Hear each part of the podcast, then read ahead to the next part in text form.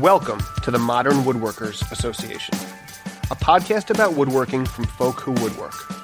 Woodworking is what we do, who we are, and what we like to talk about. So join us as we have a drink, sit around, and talk woodworking. Hello, and welcome to the 102nd edition of the Modern Woodworkers Association podcast, a conversation between woodworkers. I'm Sean Wisniewski of the Corner Workshop. With me is my co host, Dyami Plotke of the Penultimate Woodshop, and today's special guest is Nancy Hiller of Nancy Hiller Design. How's everybody doing? Good evening. Hi, it's actually NR Hiller Design Incorporated. Oh, okay, I'll change that. no problem. I, I I figured it was just well, is it just your initials? But I mean, I guess the company it's is NR. Hiller Design because when I first started the business, I was pretty sure that most people would not want to do business with a woman woodworker. Interesting. So NR Hiller Design, comma space Incorporated. Inc. Got it. Can I hope, Nancy, that as you've built up a repertoire and a customer base, that that has proven not to be the case, and that people are It's happy to work with you? It's changed enormously. Well, good. Not just because of my work, but because of greater cultural trends. Yeah. Well, I'm going to assume that you've had a role in it, as does anyone. You know, we're all little cogs, but you, Right. you're another woman producing fantastic stuff, just demonstrating that anyone can make this. or at least that the ability to make things is not dependent on gender. Certainly not. Absolutely. All right, I have that corrected. We're good. So, now that we've got all the pleasantries uh, set out, uh, Dyami, what's uh, what's been going on in your shop? Um, trying to think. Over the weekend, I started a uh, a project down in our basement. We changed out some TVs, and I have to build. It's not technically going to be a built-in, but it's basically going to be the size of a built-in. It's about twelve foot long, so they take up an entire wall. Okay. Um, So I I built the sub base for that. It's just a sub base made out of two by four that's going to get a kick plate around it, and then the actual I don't know what to call the cabinet, but it's going to have three shelves, four shelves of open cubbies, um, the full twelve foot width, and then that'll be like a countertop on top of that, and then above that we'll go up two narrower cabinets on either side of the TV. Um, but I was only working on my design on Saturday, and by Saturday evening, it was too late for me to get what I am going to make it out of in 12 foot lengths. So I didn't actually get much done over the weekend other than build the sub base. Um, but another thing I did actually get done is I managed to pick up some steel, and uh, you, you can't look a gift horse in the mouth because I have a very good friend who last welded in 2003 and he was very happy to take my steel and and weld it together for me. So I now have, and I'm looking across my shop at the steel brackets I need to make the mobile base for my joiner. Oh yeah, that's okay. So I was watching. I think were you putting that up on Instagram or? Yeah, I I took a couple pictures. Actually, that's me holding it in his driveway because I was trying showing him how it all goes together. Um, Okay. So those are the pictures that I I I, uh, I grammed or Instagrammed or what I shared. And then whatever your your little videos were too of the cuts being made and turning your light out on the driveway. Yeah, that was what I was doing out in the driveway at night was cutting it to length for him, and I cut it all to length that night, and then realized, no, I want it to be bigger. So the next night I cut it all to length again at a scrap because I had to buy a ten foot length, and I only need two pieces. They're now twenty two inches long, so I, I still have a bit of extra. Um, but I've used about twice as much metal as I should have because I decided to redo it. But what I realized is the joiner the base of the joiner where they're going to attach, and for Nancy and other people who haven't seen it, it's my joiner is parallel to the wall, and I simply want to be able to pull it in and out from the wall. And I I happen to have a Powermatic, but this is true of the Powermatic and every other commercially made mobile base for the joiner that I've seen, is that they're designed to move it lengthwise. Now, Yes. I can't rationalize a situation where I want to move my joiner lengthwise. I want to push it up against the wall underneath the shelf, and then when I need it, be able to easily pull it out eight, ten inches, use it, and push it back against the wall. I have a very narrow shop. So to make the brackets, it's on the short end of the base, which is only about 18 inches wide. And then by the time I put casters on it, and if the casters are towed in, I could dramatically narrow the footprint of this thing. And it dawned on me that that would be really unstable. Um, so because on the back of the joiner, the the mechanism that holds the fence projects out the back of the joiner by a few inches. Right. That limits how close to the wall I can push it. So I realized that I could make these brackets from the front of the joiner all the way to the back of that bracket. And if if the back of the brack the back of the bracket I make just flies out into space behind the body, it doesn't really matter. It's going to be bolted to the body of the of the joiner, and it'll put the rear wheels that much further out. Yeah, a So- little wider, wider base. Exactly, it'll be much wider, and the, the front wheel will still be about even with where the front of the cabinet is now, and the back wheel will be about three inches behind where the back of the cabinet is now. So I think it'll be about as stable as it is now. I'm putting on wheels, so I'm going to lose some stability there, but I'm thinking it's going to be much more stable than if I'd made it as narrow as possible. So that's why I made I made it twice. Um, but From from what I can tell, at least the steel you're using looks thicker than what you can buy commercially, or I guess at Peachtree or wherever. Well, yeah, the, the steel pieces. that I'm using, it's a combination of quarter inch and five eighths, or Yeah, three eighths rather. Excuse me, it's quarter and three eighths. So it is commercially. It's Yeah, still I've. I've bought commercially, um, but it's Yeah. it's it's certainly heavier than a commercial mobile base. Yeah, those seem to be like um, stamped. No, no, this is not. This is not. This is all. Yeah, yours is your, yeah. It's- so I mean, I only I, my experience with my dad's six inch jet joiner.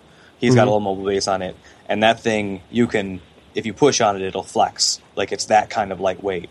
Right. It rolls. It rolls fine, but again, like the length of the bed's not the other way. E- exactly. Uh, but it, it, yeah, they're just they're not the strongest things. They can hold it fine, but they're they're not always uh, the best for moving around. And this way, like with that projecting out the back, you don't, you don't have to ever worry about bashing that the the lever that holds your fence into the wall.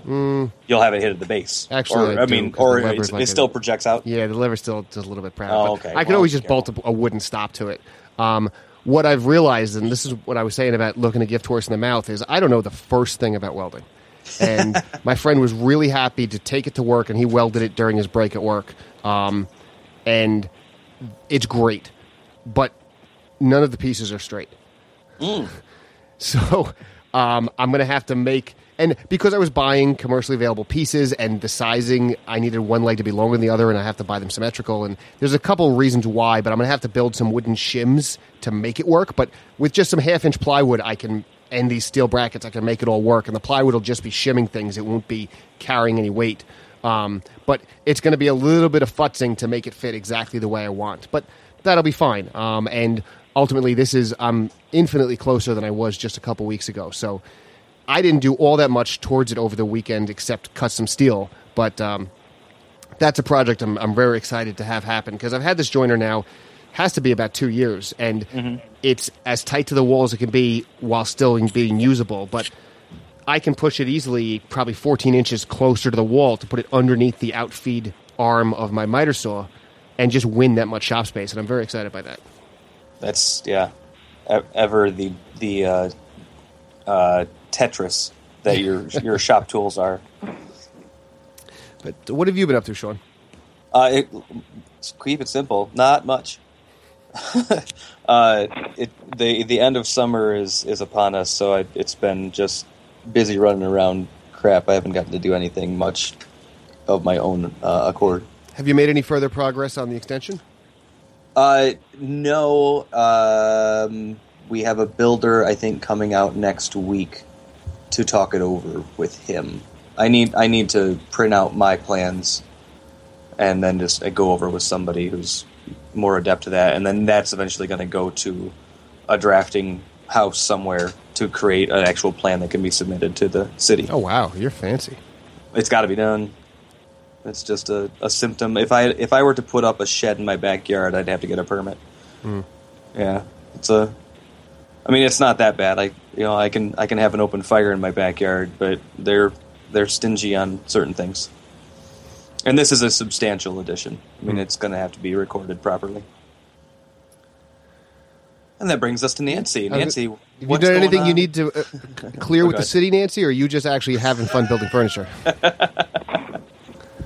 Actually, my husband and I just um, added a small pantry onto our house. He did it. He's a general contractor, and I'll hire him. so we are very familiar with um, the necessity of obtaining permits. Even though we're in a rural location, Mhm. we're in a county that has a very, very healthy planning and zoning department.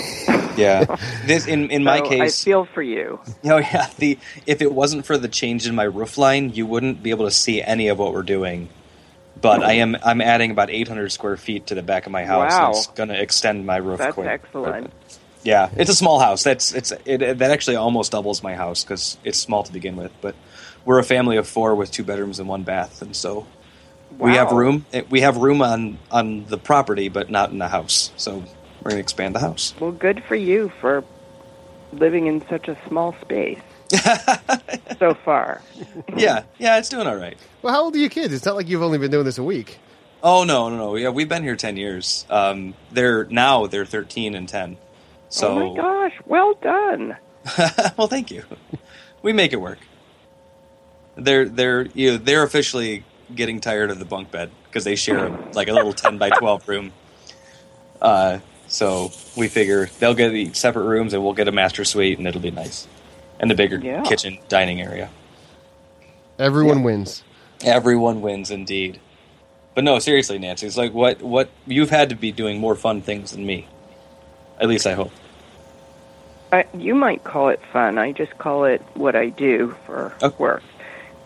So my latest job has been a um, surround and furnishings for an audio booth at a really cool mid-century modern church in Bloomington, Indiana, where I live. Um, the church was uh, built, I think, in the late 1950s, and um, so I designed the exterior of this structure to um, speak to sort of echo um, a glass and wood wall between the sanctuary, which is an enormous room that occupies the bulk of the square footage of the church, and an entry sort of reception area. And it's built out of inch and a quarter thick solid cherry as a framework with a custom veneered sequence matched cherry panels. Wow. Um, and it's been a substantial commission for my shop, which is a one person shop, and I'm looking forward to finishing it soon so that I can get paid and move on to the next job. That that sounds very impressive as a piece. Um, but to touch on the last thing that popped in my head, it also seems like the kind of project where, as the builder, as the lone builder, you are emotionally finished with the project well before you're physically finished with the project. Well, I see what you're talking about, but um, when you say emotionally finished, but no, I mean, I've been doing furniture and cabinet making for more than 35 years now, and one of the things that I've learned because I've had to is how to pace myself. Um, it's not just emotionally; it's a it's a more encompassing, broader sort of psychological pacing. Mm-hmm. Um, so yeah, I'm I'm ready to move on primarily because,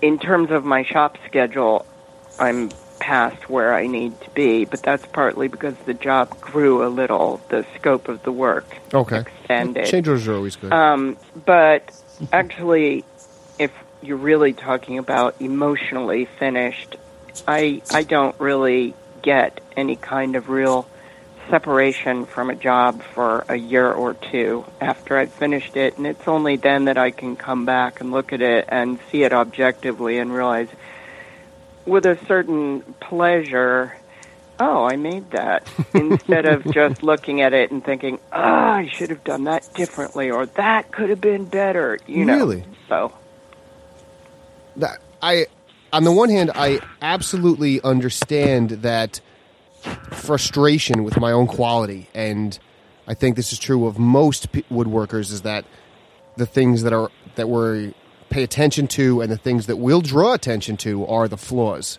uh, to our Right. own detriment but right.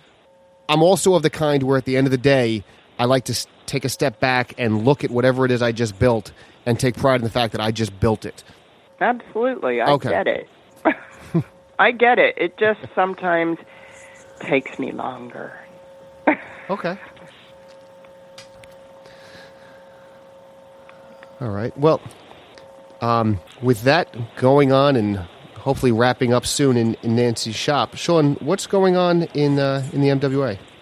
Well, you know what's next for us is uh, Um, I well, don't. we what? No, you don't. Oh, No.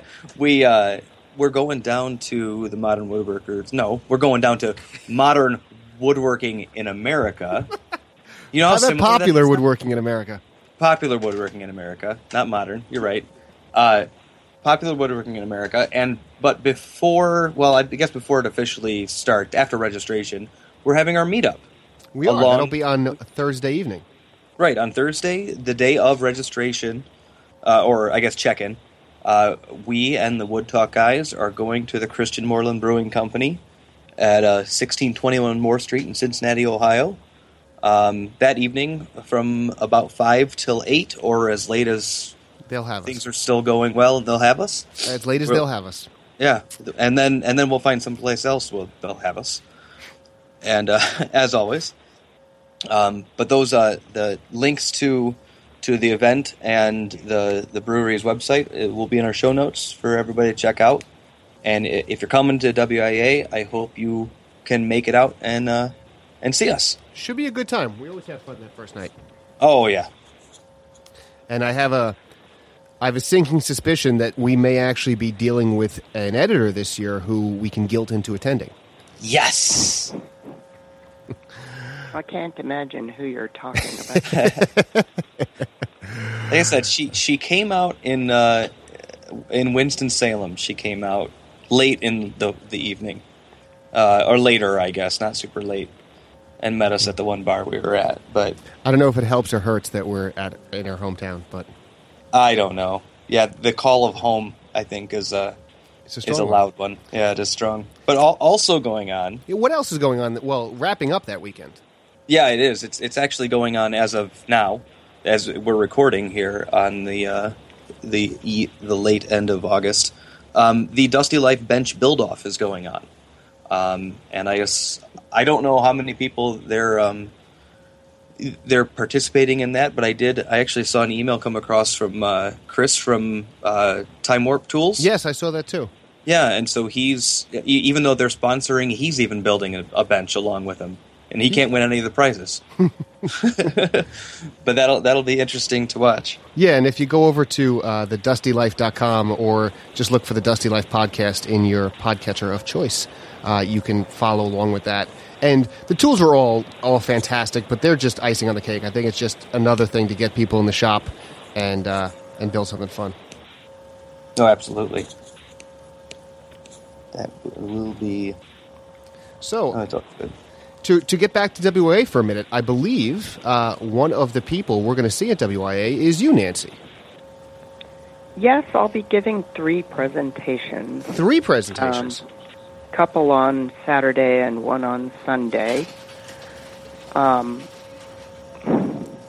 the one, well, one of them, this is the part you edit out, the um, uh, one of them is going to be about English arts and crafts furniture.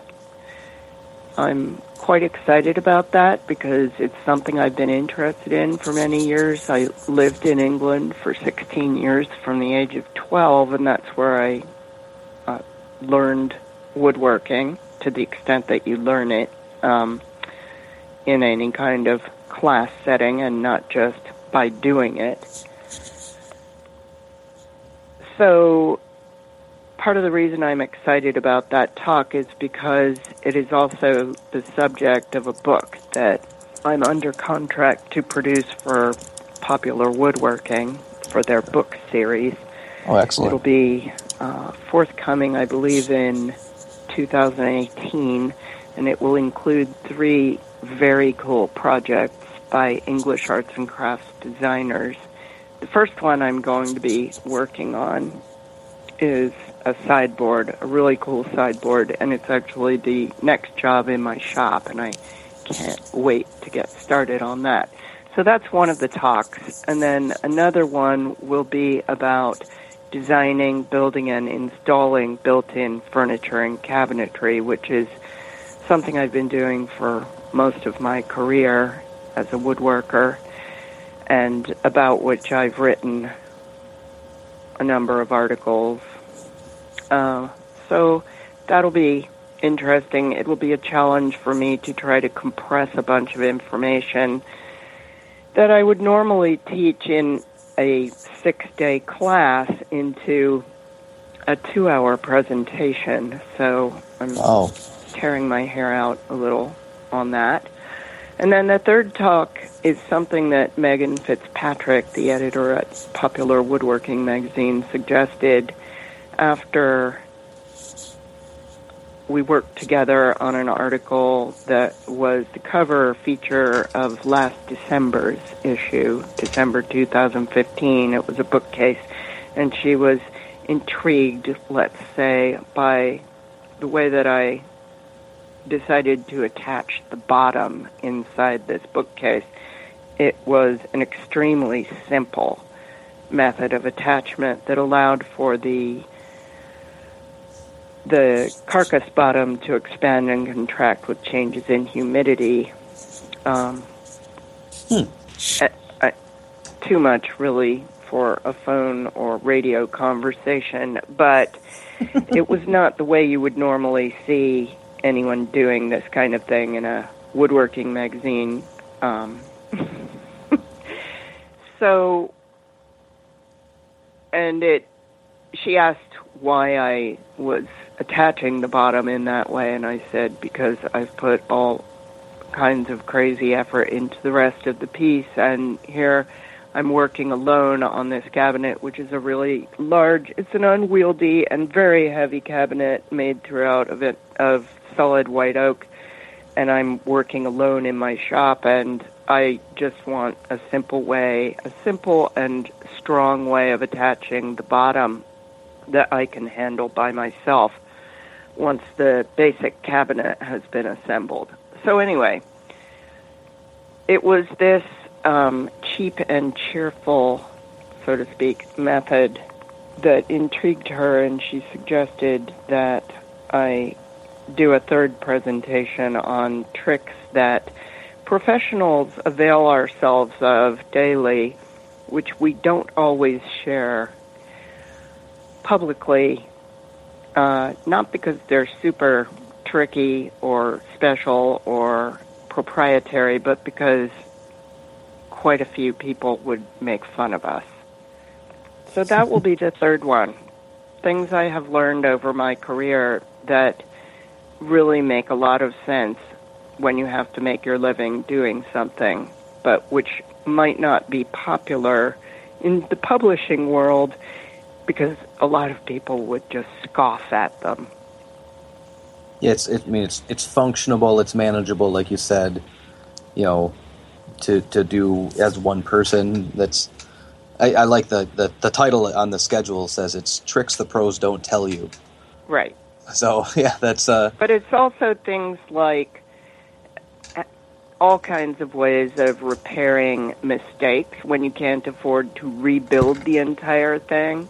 There are so I mean that is there's a saying among woodworkers or at least among professional tradespeople which is that anybody can make a piece of furniture but it takes true skill to fix a mistake and Mhm. that's a I'm being very polite for the sake of your listeners. That is absolutely true, and uh, you can be. They're woodworkers; they can handle it.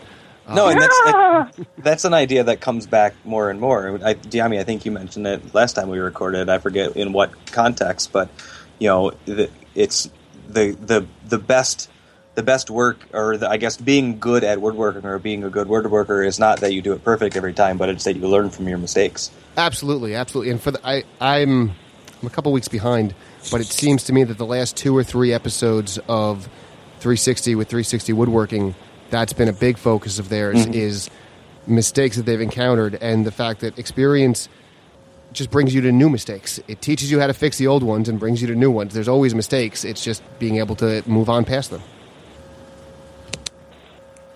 Absolutely. I'm uh, I'm looking forward to, to catching. Although I need to I need to skip out of the conference, unfortunately, a little early. So I hope to I hope to see something of your of your your uh, your productions there, Nancy. Well, I hope to meet you both. Oh, will, uh, will you be there Thursday and Friday? I can't. I will come over to Ohio on Friday afternoon. okay. Oh, we'll be there. We'll So I find will not be joining you for beer. you're fine. no, and you're you mentioned um, a little earlier. You're are you in Bloomington, Indiana? right. So right, so that's just south of Indianapolis. Right? not far. Yeah, it's just just right down seventy, right? Just kind of straight across, and then down. Or Pretty much. Yeah. Yes, that's one way of going. I've Yep. been from Dayton to Bloomington before, so I Yep. assume it's Yep. not that far off. Yep. Oh, excellent. So, um, you your past, and I was reading up on your your bio on your website earlier today, um, and you mentioned it too that you you uh, you learned the the trade or the craft in in England when you were over there. How how long you you moved there when you were twelve? Is that correct? It was just before my 12th birthday. Okay, and then how long were you there before you came back to the United States? It was 16 years. Okay, So I grew up there the rest of the time to Hmm. the extent that one can say I ever grew up. well, you're a young adult by the time, yeah, you leave. You're nearly thirty, and that's that's that's growing up. When I came back, yep, Yeah, yep. yeah, yeah, yeah. This Um, is this is getting tangential, and I apologize. But if I could ask, what brought you back? Well, my mother and father split up, and that was what precipitated the move over there. And people always say, "Well, was your mother English?" You know, or did she? What was the, her connection to England? And there really wasn't one. Oh. It's just where we ended up. Um, my Oh, wow. grandparents had some friends who lived there, and we just ended up there. And it didn't hurt that they speak the same language. No, no, uh, no. The, the reason why it Oh. really piques my interest is my mother-in-law is Scottish and moved to the U.S. when she was twelve with her family. Uh, Oh. but my mother-in-law lived in the. My mother-in-law was the last of her parents and four other siblings to move back to Scotland, and my mother-in-law only went back to Scotland about three years ago. Um, Wow. Whereas most of them moved back to Scotland in the early '80s. Uh, so I just found it interesting why different people stayed, and ultimately they all went home, but it, it took a while. Right. Well, the reason I came back is because my sister moved back after quite a few years, and then my mother moved back to the States. And I was fine being over there, and I didn't think I would ever leave. But um, I was married there, and my husband and I got divorced, and I kept working there, and uh, eventually, it's a long story, but eventually I just decided that I wanted to be on the same land mass as my mother and father and sister. So, because it was really expensive to fly back to visit, and Oh, I'm sure. Well, I can imagine. I missed my family, so I finally decided to move back. Um, so when you were over there, what what got you into uh, the woodworking trade? Um, did you did you go through a traditional apprenticeship, or um, or did you just start working in a cabinet shop and that created a career? I guess how No. how did you go down that road? No, I mean, what happened is, uh, to be honest, when I was a kid, when my sister and I were kids, my mother was the handy person in our house. She was the one who built us a playhouse and was always remodeling the interior of our house. And so at least it was good to have the example of her, a woman, using tools, but we were not brought up to use tools, and our dad um, worked in an office, so there wasn't any kind of real strong family connection, which there often is. Um, what happened is that I dropped out of college over there because I didn't see the point of going at the time, Mm-hmm. and um, I just was getting whatever job I could, but I was making very little money, and my boyfriend and I wanted some furniture, and I just started cobbling things together without knowing anything about what I was doing, and it was all extremely crude, and my stepfather constantly made fun of me Mm. and told me I was useless, and one day he Oh. added, You should take a carpentry course. And uh, to spite him, I rode my bike over to the nearest vocational college, which had a woodworking shop, and asked about a carpentry course. And the person in charge of the woodworking shop said, Oh, I think you mean cabinet making or furniture, after Mm. I explained what I wanted to be able to build. so I did a basic um, City and Guilds of London training in what was called furniture craft. Okay. And it was a very different time. This was in 1980 when 1979 and 80 when the majority of the students in the class were actually employed by factories because back then England still had a solid furniture making industry. Okay. So these were professional furniture makers in a factory, not what we would think of as custom Right. furniture builders. Right. They Okay. were, except that they were kids. They were, I mean, I was the odd person out, not only because I was female, but also because I had finished high school, started university, dropped out, and I was a few years older. The other kids, guys, were 16 and 17 years old. Oh wow. So most of them had finished what's called O level exams. That is the equivalent of junior high here, I guess, roughly speaking. Okay. Okay. And they were not going to do advanced level or A level exams and go on to university. They were going into the trades. And so they had hired on at various factories which were paying to have them take this traditional furniture training because they still thought it was worth having some of their workforce, especially people who were going to be managers or foremen, understand the basic principles of the craft, even if they were going to be working with industrial machinery most of the time and not handwork. Okay. So they, without realizing it, they were probably at the tail end of that group of people Yep. who worked in a factory with we that did knowledge. not know what was coming. Hmm. Right. Now, did you then end up in the same type of factory, or what did you do once you had the training?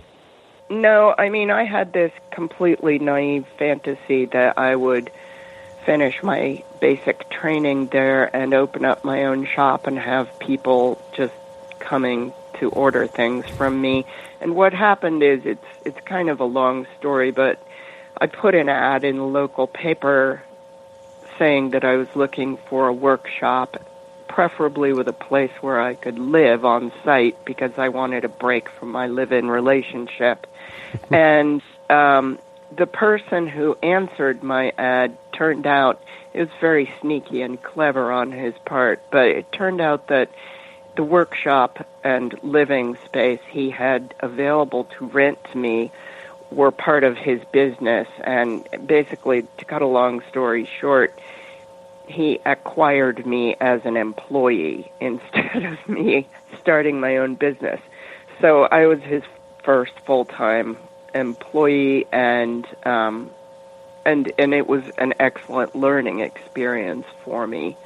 He specialized in what were called old pine kitchens at the time. They were not made of old pine, but they were made to look old. And Okay. he actually was not a woodworker by training. He was a graduate of the Slade School of Art and a painter, you know, a fine arts Mhm. painter. But he had decided that it was more realistic to try to make a living through woodworking than fine arts painting. That's all the same conclusion we've all made. Yes. Well, he was he is an extremely good business person and a brilliant designer and I learned a lot from him about proportion and materials as Okay. well as kitchen design and design in general. So the the fine art background, even not making paintings per se, played a big role in designing appropriate kitchens with proportions and the things that don't necessarily come naturally to somebody who only knows how to make joints properly. Yeah, I, yeah, definitely. I mean, the other person I credit with that kind of sensibility is my mother, who also went through fine arts training, and um, I've just absorbed a ton from her over the years about proportion and form. Okay, so you're working in the cabinet shop. At that point, do you realize, you know what, all the family's gone home? Let me go after them, or do you did have No, couple? no, that was many years later. Um, no, I worked in that cabinet shop for maybe a couple of years, and uh, by which time I had graduated from what my then employer called my romantic honeymoon, and I, I just was completely convinced that I did not want to be a woodworker. Oh, So I went and worked in an office. It was a great, great antidote. But um, it didn't last that long, and before very long, I was back in woodworking in a different shop doing different sorts of work, and that too was an excellent learning experience because in the second woodworking shop where I worked in England, um, it was a shop that did a lot more traditional work. So I actually got to make things using the kind of hand cut joinery and hand finishing skills that I had learned in my training, which I was not allowed to utilize in my first job. So that was a great experience, but again, culturally, not an easy fit. It was a um, this was a very different time. It was the mid 1980s in rural England, and this was not the art furniture world. this was the trades and um, male chauvinism.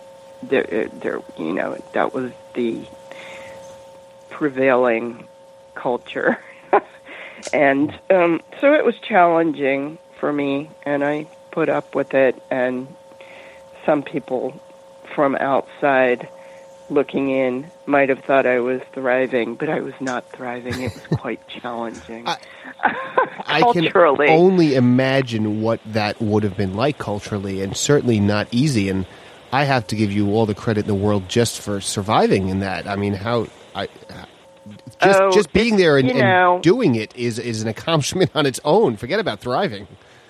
Yeah, well, it was again character forming.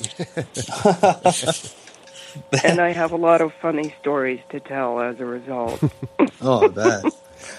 no, I, I I applaud you being able to stick through it and and and I mean proving that you can be successful. It's awesome.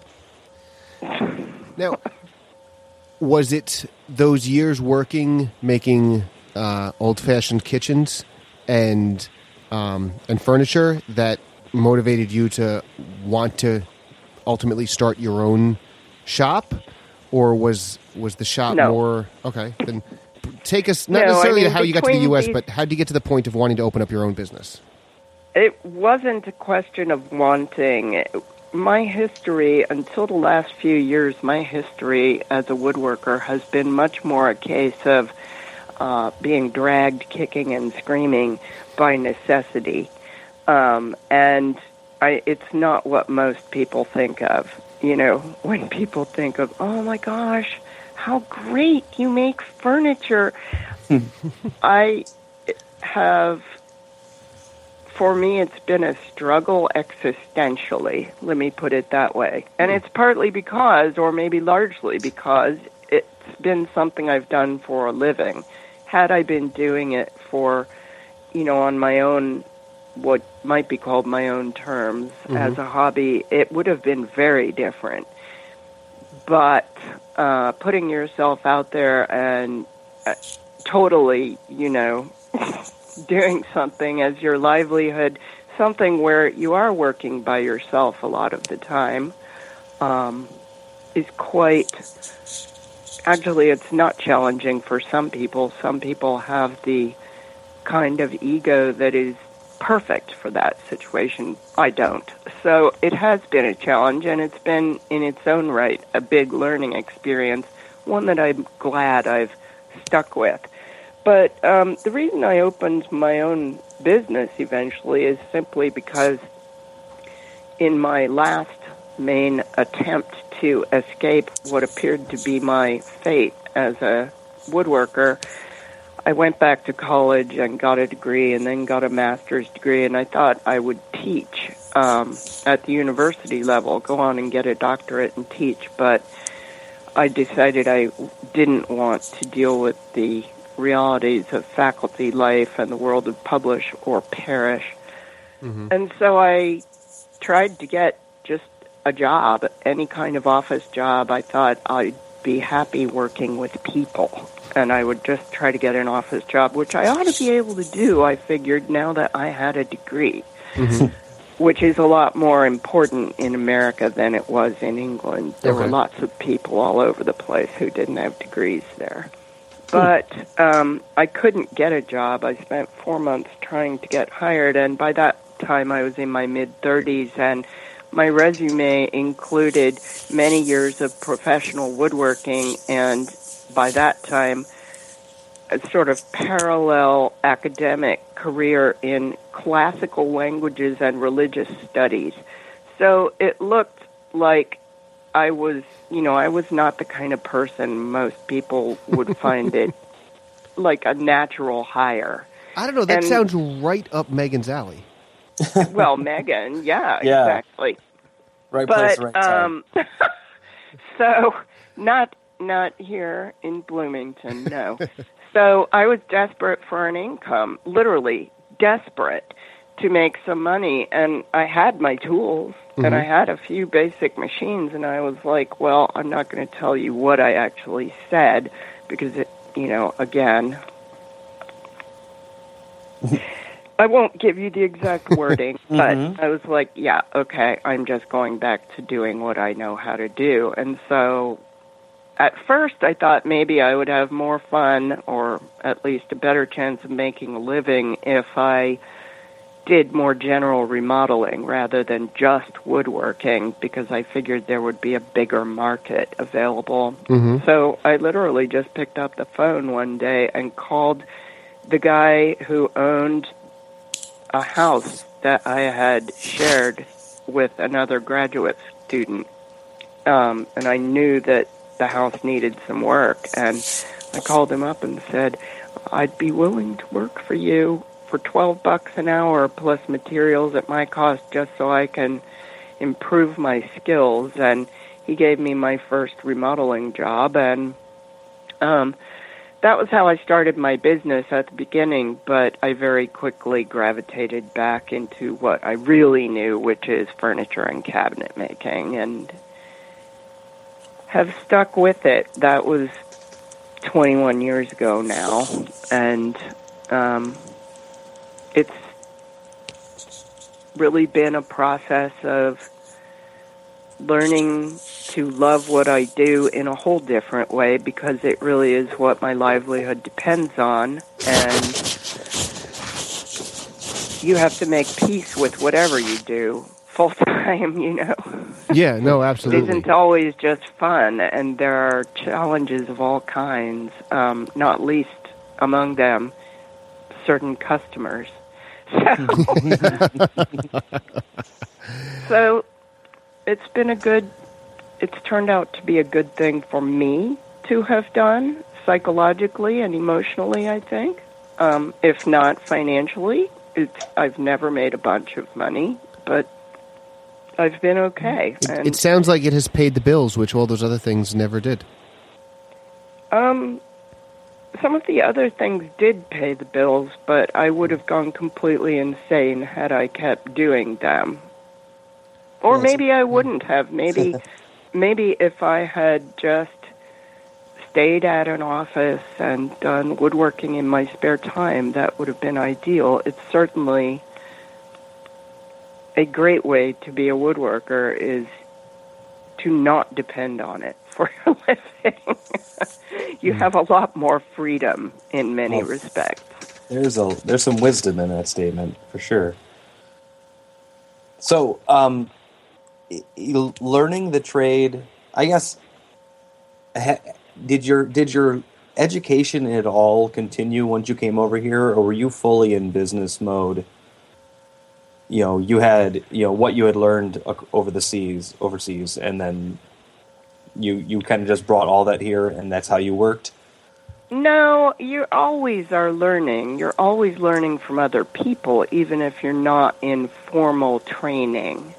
And so the first job I had when I returned to the States was at a company in Vermont that made office furniture, architect designed office furniture for um, primarily for financial offices in Boston and New York. And um, I learned a number of other techniques there. Um, so, for example, I had never even, everything we made in England at every shop I worked at, it was all traditional mortise and tenon joinery, inset doors, traditional butt hinges, non adjustable butt hinges, you know. hmm And this business where I worked in Vermont, um, all the doors were full overlay with very um, perfect margins. As I said, architect design. hmm Um, three thirty seconds of an inch of an inch margins between everything, and even though it was full overlay, that still takes some doing, and especially more doing when, as we were there, you were dealing with um, beautifully and expensively veneered medium density fiberboard, which kind of killed me because I had never used it before, but Mm-hmm. it's a whole other set of skills. And Mm. so I had to learn to use, it's kind of uh, ironic, really, that it was only in America that I had to learn to use so called European hardware, like European style hinges. Um, but that is the way it was. And so um, I learned, in fact, the carcass floor attachment technique that sparked Megan to ask me to do this Tricks the Pros Don't Tell You presentation at Woodworking in America is based on, it's a sort of um, modification of one of the techniques that I learned at this shop in Vermont. In that case, it was a way of attaching drawer faces. So, to a drawer box, which I don't remember doing in England. I just remember integral drawer faces that were part of a dovetailed drawer box. So, but it was a long time ago, so who knows? so, my point is um, every job where I've worked, every shop I've worked at, I've learned new things. And even several years ago, I had an employee come and work in my shop for a couple of years, and he was wonderful. And when he first started working for me, I was teaching him a lot, and not but, as we went along, he taught me a lot. he taught me a whole different way of making tenons on the table saw than anything I had ever known. Because in England, every shop I worked at had a tenoning machine. It was a dedicated tenoning machine. Right. But um, here, people, every shop I've worked at has done tenons, if they were traditional looking tenons, um, on a table saw. Well, Daniel taught me a new way of doing things there. So again, you learn from everyone. I learn new things from carpenters I work with on job sites. But I think that you're really asking about formal training, and since I came back, honestly, most of the time I can't afford to take the time away from work to do formal training, let alone the cost of classes. But a couple of years ago, or a few years ago, I did take time out to spend a week doing a class with Mary May on basic wood carving. I had already done some wood carving just self taught. But I really wanted to get some insight into the, I'll just call it the right way. Mhm. I mean, I guess what works, works, but there are efficiencies and basic principles that you can learn from someone who is highly proficient in his or her craft. And Mary May is an outstanding teacher of carving, so that was well worth the cost in time and money to take that class. And um, I do envy people who can take the time to take regular woodworking classes because it's fun as well as educational.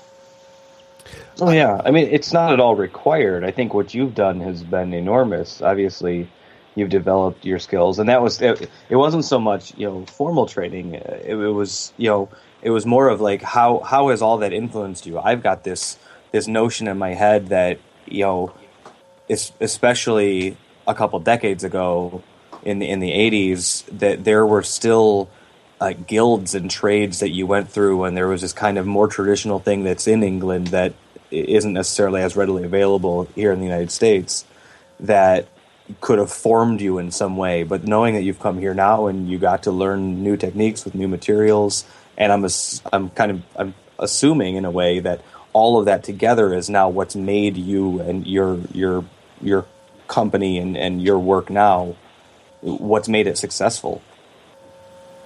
Well, that and sheer perseverance, stubbornness, which which is a you know the desperation to get paid so that I can pay my bills. right Tho- I tell you, those are the ingredients of any good business owner, regardless of, of field. No, I absolutely agree with you. And by the way, I have to point out that the 80s were not a couple of decades ago, so you're showing your age, however old you are. no i mean and i'm, I'm nearly I, i'm nearly 40 but i'm a few decades old Nearly 40, you're a child. Dyami's younger than me oh wait no older than me by a few weeks Are we? I, I we're about this. We're about I'm not going to get into this argument. I'm just going to say that Chris is the old man. Um, this is old that that being said, um, I want to ask you about what you build versus what you might want to build before we wrap this up, Nancy. Um, I was introduced to your work through popular woodworking, and from what I've seen on your portfolio on your website and from the pieces I've read, you kind of your built-in seem to kind of go to where the customer takes them. Um, but it seems that it seems that you're preferring arts and crafts. Is is that in fact the style you most like? What style, if if you had a carte blanche to build what you want to build versus what someone's willing to buy, what would you want to build? What style? You know, honestly, this is going to sound like a cop out probably, but it isn't. I think part of the reason I have survived psychologically doing what I do the way I do it is because I've really learned to want to build what I need to build. It's something that my favorite philosopher, Charles Taylor, who is a Canadian ethicist, calls second order desire. That is, mm-hmm. you don't just want, you want to want something. So I want to want to build what I need to build or what I should build. And so, yes, I love English arts and crafts. I just, especially the work of this manufacturer. It wasn't a craftsman, it was a manufacturer that um, did gorgeous arts and crafts style pieces around the turn of the 20th century. The company's name is Harris Lebus. Mm-hmm. Um, and it's not well known in America, although it's much more well known in England because there's a lot of its co- of its companies wares around antique shops and in people's homes because it was an enormous manufacturer. But around from 1901 or so, for about 10 to 15 years, this company employed a really brilliant designer, and his name escapes me right now. But he designed pieces for the company to mass produce okay. that really are um, I mean, they draw on some of the great English arts and crafts designers' kinds of styles. Uh, and I've been intrigued by that particular company's designs, especially, and it's partly because I have a streak of, now I can't think of the word, uh, I like to it's sort of like championing an underdog because especially when you talk about arts and crafts, people get all romantic and idealistic and talk about everything so perfect and so pure and everything done by hand to the best of one's ability. And yeah, all of that is great. And I, you know, I am all for that. But one thing I love about this um, company is that it was actually producing work for people of lesser means. It was affordable to people who weren't just wealthy enough to pay for supremely beautifully handcrafted work the, the des- that was custom one-off work. And so iconoclastic is sort of one of the words I would use for the reason I love this company's work. Mm-hmm. Um, but so yes, if I do have if I have to, if you're going to force me to say what I would like to build or what I really want to build, some of the time at least, that would be it. Work in this style. But to be honest, I kind of have a short attention span, which is why doing, having to do what I do is good because it forces me to stick with things. Okay. And so if I just were left to my own devices to do whatever I just wanted to do, there's a pretty good chance that I wouldn't finish most of what I started. And I would get bored. I'd be like, okay, I'm done with this style. I'm moving on to another one. So I hope that answers your question. So you you're intrigued and respect and like this company's and this particular designer's arts and craft, but ultimately you're motivated by building pieces for customers and uh, this letting the stop letting the customer dictate the style keeps things fresh and what you want is to want to build. So you want to build what they're interested in? Did i pretty much and it's not just that i want to build whatever anybody wants. I mean part of the deal is i've done whenever I have had a chance to do a spec piece, I've done something that really appealed to me strongly, such mm-hmm. as the first piece I did that was published in Fine Woodworking magazine, which was an English arts and crafts hall stand. And and the idea of that is okay, I'll build this and then I'll show people that I've built this thing that I really love and that will in principle help me to make a name for doing a kind of work that I really love. Mm-hmm. So hopefully people will hire me to do that kind of work. So it's not like I'm just happy to blow in the wind. I mean, I am trying to have some say in the type of work I get hired to do. So I have certainly worked hard to cultivate a sort of niche, but at the same time, because it's easy for me to get bored if I'm just working in one style all the time. Mm-hmm. That makes it all the more fun when someone says, "Will you do this mid-century style buffet or dining table or whatever?" Because the stuff on my website is a tiny, tiny fraction of my work because I only want to have photos on there that are reasonably decent photos, which usually means they're professionally done and Right. there's only so much of that that I can afford. So there I work in all kinds of styles, but the older styles are more appealing to me and and when I say older, I'm including mid-century modern in that. Okay. All From right. what I see on your website, that it's all fantastic. It, it- you know, do you find is your customer base local to you, or are you, are you just? I mean, are you able to get it out to the, the, the ends of the country or or wherever? Most of my clients are local or they're regional.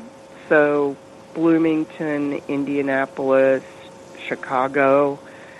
Um, I've had a few jobs that came via my website where, I mean, a couple in Washington, D.C., and one in Chicago that were just totally unrelated it was just people had found my website via a Google search and they ended up hiring me. I mean, I think a lot of the time the stuff on a person's website gets taken to the local shop. Mm. Mm-hmm. You know, I think prospective customers just see stuff and they take it to their local guy and they're like, "Can you make me one of these?" And in many cases people can. But the things that end up being really specialized for me are actually kitchens and built-ins because some people see beyond just the thing that they're seeing on the screen. They say, "Oh, I." They have some insight into how I've thought through what my client needed and and what my client wanted and what would work with my client's home and what they're hiring more me for in that case is not just as a cabinet maker but as a person who is really going to listen to what they need and really be sensitive to the architectural details of their house or the history of their house and somehow meld um, historic fabric and style with contemporary function Mm-hmm. while also, they hope, being a decent person to do business with. And those are always really fascinating customers because they're usually quite eccentric and super mad about their home, which I love. I totally appreciate that. So we tend to get along really well. Now, does that become a struggle because for a customer like that, you need to be able to reach their home? I mean, does that does that limit the availability of customers like that, or are you just willing to to travel? And if it takes you an hour or two to get to their home, you you go there, you visit with them, you take a couple of measurements, you go back, you spend what it takes to build it, and then you just go back for the installation.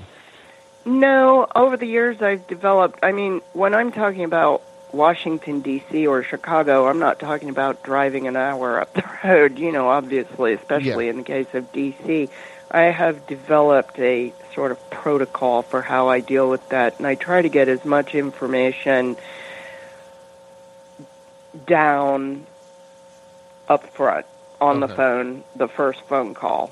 I mean, and if they contact me by email the first time, I'll arrange to talk by phone just so that we can get to know each other a little. And honestly, the first two questions involve their preferred schedule or their hoped for schedule Okay. timeline and the budget because if I can't work within their schedule or their budget, we're not going to be able to work together because I can't, you know, it's just, and so the first thing is, is this even worth discussing, much as I would just love to discuss it with you, you know, with no constraints. But we live in a world of constraints. So those are my first things. And once we got through those, if it looks like those are, we check those off the list, then I move on to, okay, so send me some photos of your home.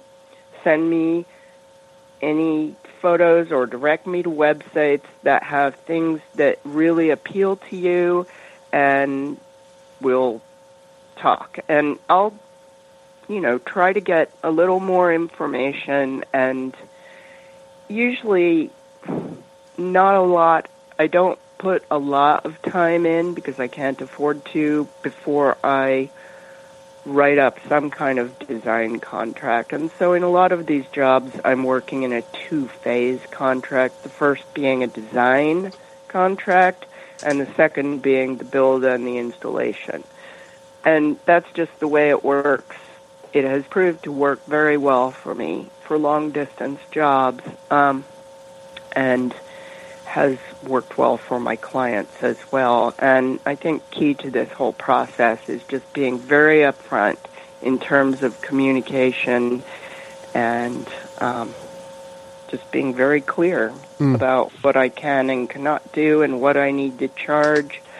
And that is one of the biggest things I've had to learn over the years. But, you know, again, uh, necessity is a great taskmaster. and true. the great motivation for learning these lessons and trying to come up with ways of doing business that are um, feasible and and benign for both me and my clients. so I do my best. I want to touch on something you said. I want to rephrase it a little bit, but I think that what you're talking about with all that communication is managing customer expectations is absolutely critical because you want to make yeah. sure that you're understanding what what they want, but even yeah. more importantly is that they understand what you're providing and that yeah. it's a fit that works. Absolutely. Yep. And uh-huh. so I I do put a lot of this in writing. Um, and and I have had a couple of customers who complain about the length of my emails. But it's like, dude, I'm trying to make sure we're on the same page. And yeah. if you want to work with me, you don't just get to do that by paying me. You also have to read the emails and do your part of this. You know, I'm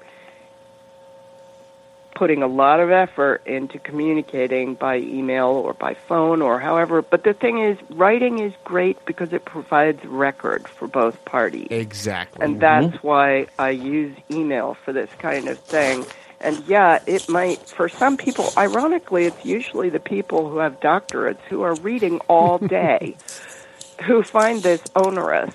But you know, we each have responsibilities, and it's my responsibility to listen to them and communicate back to them what I think I'm hearing, and also to tell them what I'm able to provide.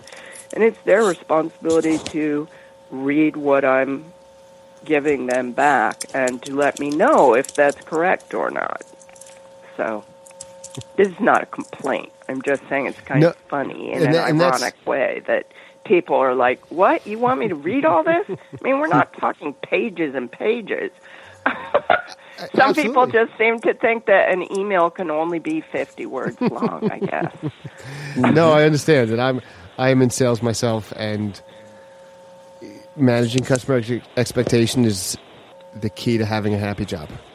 It is. Oh. Good fences make good neighbors. Yes, absolutely they do. Absolutely they do. Well, um, with that statement that I completely agree with, I'm sorry we're going to have to wrap this up.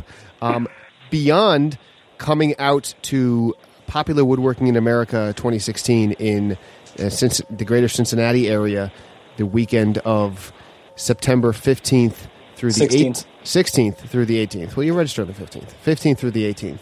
Um, Nancy, where can our listeners find out more about you if they're not going to be able to make it to WIA? They can always check out my website at nrhillerdesign.com. All right, and I'm sure many of them will because uh, your pieces are absolutely beautiful, and I, I at least personally appreciate the the diversity of them uh, as much as we talked about the different styles. When looking at some of the built-ins, um, they're they're they're an impressive lot beyond all the furniture. So, Thanks. thank you very much for coming on, Nancy. We really appreciate chatting with you, and uh, we look forward to doing the five questions. Well, thank you for having me. It's been a Anytime. pleasure. Anytime. I know we had a couple of technical difficulties in the beginning, but I think this has worked out rather well. Yeah, Skype. No. It's not Skype. It's probably our line. I'm going to choose to blame your neighbors. Yes. Oh, the neighbors, right. It's, I forgot about that. Them binging on Netflix, whatever, it caused the issue. Sean, we actually, unlike most times, we actually have our next guest lined up, don't we? We do. And we who's do. our next guest going to be? Our next guest is another somebody who you could see at Woodworking in America if you're able to come. By he goes by the name Alf Sharp. You may have heard of him. I, I have. Alf is a is a Alf is an absolute hoot, and I actually first heard of Alf from uh, our prior guest, uh, Carly Eisenberg. Um, I've had the pleasure of hanging out with Carly a couple times because she only lives a couple states away, and um, I think it was actually on the podcast, but certainly in person, she has talked about what just a wonderful, wonderful, caring, and sweet person that Alf is. Uh, he and his wife play a major role in crap. In the Furniture Society? I'm blanking on the name of the organization. Society of American Period. uh, No. period furniture makers. He's not. That's a not the group I'm thinking of. Really? Uh, yeah, no, he's not SAPFM. It's it's the period. It's excuse me. It's not the period furniture makers. It is the studio furniture people, and I'm Oh. blanking on the name of their organization, for which I sincerely apologize because I think it is just the Furniture Society, but I could have that Yeah. wrong. Yeah, just the Furniture Society. Okay. Jim Tolpin has talked about them also. When we had him on last year or two years ago, he was about to have their annual meeting at his school up in Washington. Um, they're a, are a fantastic organization, and Alf and his wife play a major role in running the organization. Uh, so, anyway, I, I've gone off a little bit, but um, Alf should be a very good guest, and we look forward to speaking with him on the next episode. Um, and with that, we have, uh, for anyone who may have missed the last episode, we have introduced a fortnightly beer choice because when you're done in the shop and just talking with other woodworkers, why not enjoy a libation? Mm-hmm. And Sean, I believe you have uh, a recommendation. I do. I do. Tonight is a is a, a favorite of mine. It's an annual. I think it's it's only out this year, but uh, Anderson Valley's Briny Melon Gose uh, a delicious, sessionable, slightly sour ale. Fantastic. it's it's a Gose. It's slightly sour. Come on, it is. It's not that bad. that it's not that gozy. My wife can tolerate this one. well, that is the barometer by which I judge good beer. So, I don't know. How about you, Dyami? What do you got? um, I've got what I uh, have uh, had tonight is the Long Trail Double Bag, which is Long Trail is a brewery up in Vermont. I, I they're down in New more- York. I don't This know. is more contraband of your uh, travels. No, no, no. This is I picked this up locally. Oh, okay. Um, I've had them in Vermont, uh, but uh, I don't know how far out of the Northeast Long Trail gets. But I've um, never seen it. Looking at their website, I've they never, never they're seen they're the main product they make is Long Trail Ale, which is a, just a phenomenal ale. There's nothing. It's not an IPA. It's just a basic ale, but it's it's just a really good basic ale. And the double bag is a double alt beer, um, which features complex malt profiles, and it is not so sessionable. Um, it's not particularly high, but it's uh, it's like seven and a half percent. So Oh, that's, that's yeah. it's a, it's all right. Um, It's all right. But it is uh, it is quite a quite a good alt beer, and it has a nice uh, nice subtle kick to it. So that is what I'm choosing this week. Excellent. Um, and again, I know that uh, we got some interesting reactions to the fact that I mentioned that I had discussed this segment with Mary Jo Foley of Windows Weekly. But Oh, for really? anyone who might have been doubting, I do actually enjoy Windows. And um, and I just want to thank Mary Jo for uh, for talking to me about this. So, with that, um, we look forward to seeing everyone at Woodworking America in 2016 in Covington, Kentucky, September 16th through the 18th, or if you're there the 15th, please come and hang out with us. You can find more details about that on the modernwoodworkersassociation.com. And with that, Sean, you want to bring us out? Yep, and that just about wraps it up for this show. If you're missing us already, you can subscribe to the show on iTunes or Google Play Music. Just search for the Modern Woodworkers Association. Once you've subscribed, you'll never miss a new exciting episode. And while you're there, please leave us a review or a four star rating or five stars. What's what's the highest nowadays? It, it remains five. Okay, five star. Five star. Forget the four star. Five star only. Okay. And uh, thanks for listening to Modern Woodworkers Association. If you like the show, be sure to visit modernwoodworkersassociation.com. I can say that a little faster if I try. uh, you could follow the MWA on Twitter at MWA underscore national. You could like the MWA on Facebook or circle Modern Woodworkers Association on Google. Plus. The best thing you can do is tell a friend. Word of mouth goes a long way in sharing our discussion. So, with that, I am Dyami Plotke of the Penultimate Wood Shop, wishing you a safe and productive time in the shop. And I'm Sean Wisniewski of the Corner Workshop, and wishing you the same.